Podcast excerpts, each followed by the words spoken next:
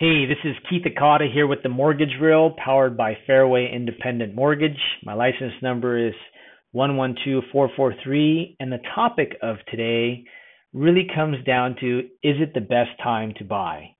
I've been asked this question just today alone three times from three different clients. It's been very interesting because how I approach it is how I personally relate to it. It's not so much a question of is it a right time to buy for me? Is it a right buy, time to buy for them? You have to look at what are the goals. And that's really what I want to hone in here is that are you long or short on your purchase? That is a great question to ask yourself that has to be goal oriented because we look at timing. If you agree that the recession is no longer a matter of if it's going to happen, now a matter, a question of when it will happen, most financial markets are all pointed towards 2020. Coincidentally, that's the year of the election. So something's going to be triggered by 50 mile up view based on generalization during the next next presidency or the outcome of the presidency. It could be many factors. Who knows? That's the crystal ball. But it's now a matter of when the recession will happen. Well, if we look at 2020, let's say the recession takes two to three years and a bad one to right the economy and start showing signs of positivity again, what goes up must come down. It's not going to stay in the recession forever, though we can't say that. But if you believe that we're going to come out of the recession, then you're probably looking at a five year out- outcome. So if you're short on real estate, shorter than five to seven years, then the question would be is how are you going to react or what are your plans if the real estate market has not recovered to where it is today when you need to sell? Would you rent the house or would you absolutely sell? And are you going to be willing to take a loss at that time? That's the question that is goal oriented. For someone who's long in real estate, let's say 10 years or more, because you know that you're purchasing this house, you've already had your first house and you're now this is your second home, or it's your first home, but you're coming into it knowing that you're definitely long, then that changes the outcome as you can see because if as long as you're not selling in the down market, it's just like a stock. You don't sell, you don't buy high, sell low. It's always been the saying buy low, sell high. So it's all in the mindset. The paper loss value was so significant in 2007 for both stocks and housing that it crushed people's mindset because billions were lost in equity and retirement, right? So at the same time, we have to be wiser going into this, and it has to be goal oriented because there's no one that can tell you it's the right or the wrong time. It's based on an individual's goals, how it relates to you, and how your plans are for the future, and also thinking through how am I going to react should the housing value come down.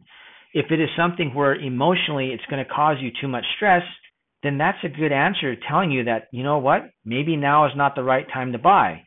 But for someone that's coming in saying, you know what, I know that there's going to be an up and down of this market. We could be at the highest point. We could be coming down some.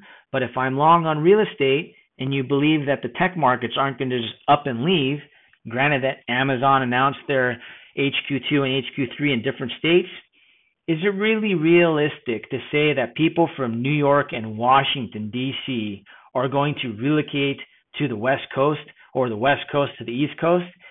To me, it makes a lot of sense that Amazon strategically went to the East Coast, came a little bit inland, and said, okay, we're going to attack these markets. Why? Because they have tech talent at the same time. This is a demographic that's not going to relocate to the West Coast. Well, it makes sense. If you look at the Queens, New York area, it's not like it's a affordable area to go into by any means. It's still very expensive per capita and per cost of living. So if you look at it from that standpoint, is it really like people are just going to flood leave here?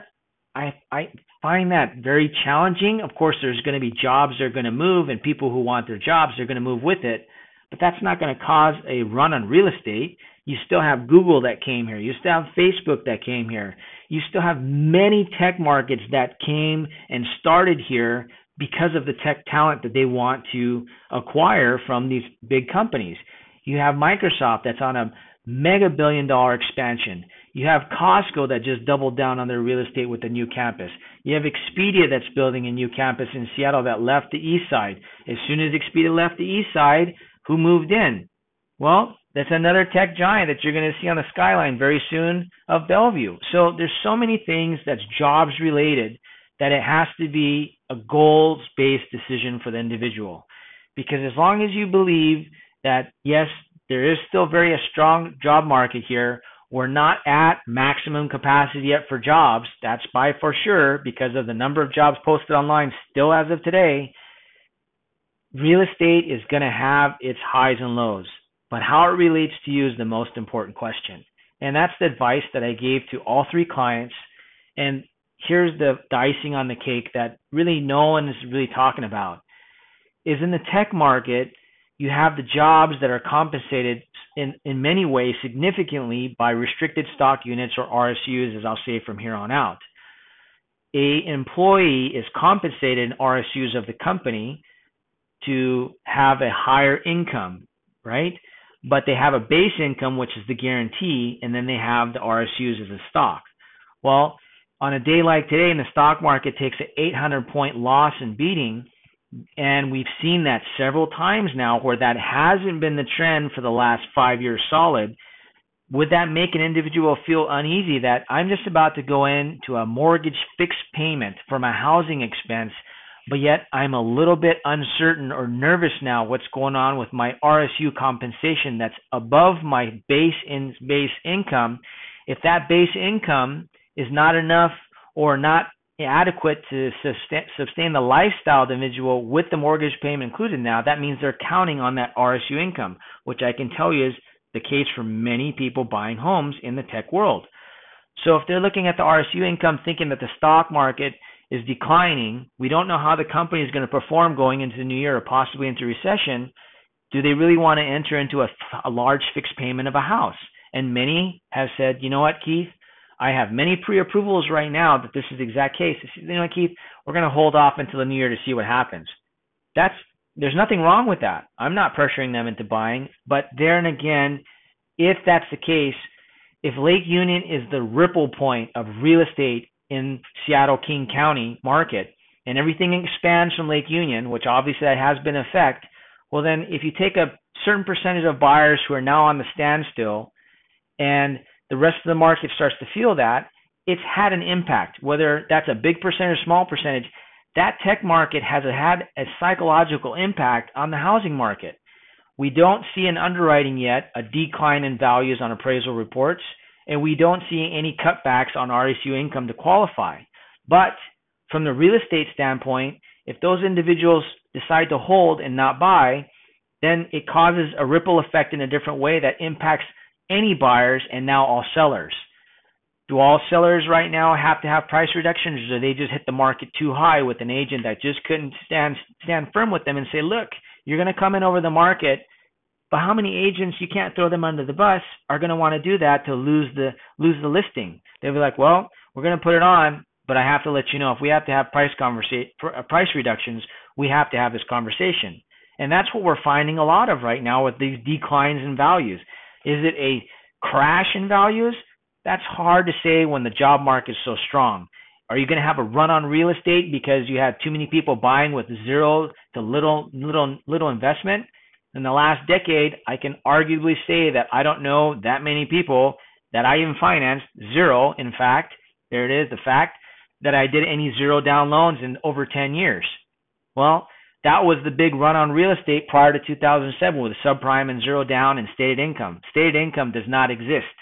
So there there are options for it, but on the masses, let's look at what a majority, a huge majority are financing with. It's the traditional conventional loans. Government loans, FHA, VA.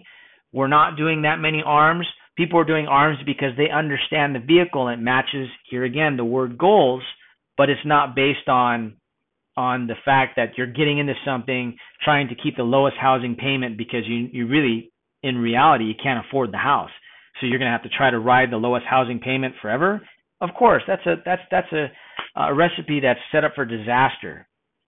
So with that said i just want to throw that out there that this last fact is very interesting.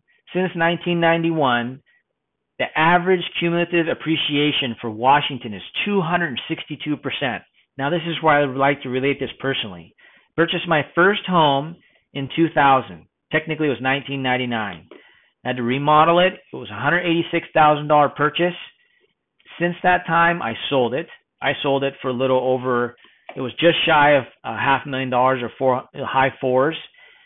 Since I sold it, it sold twice more.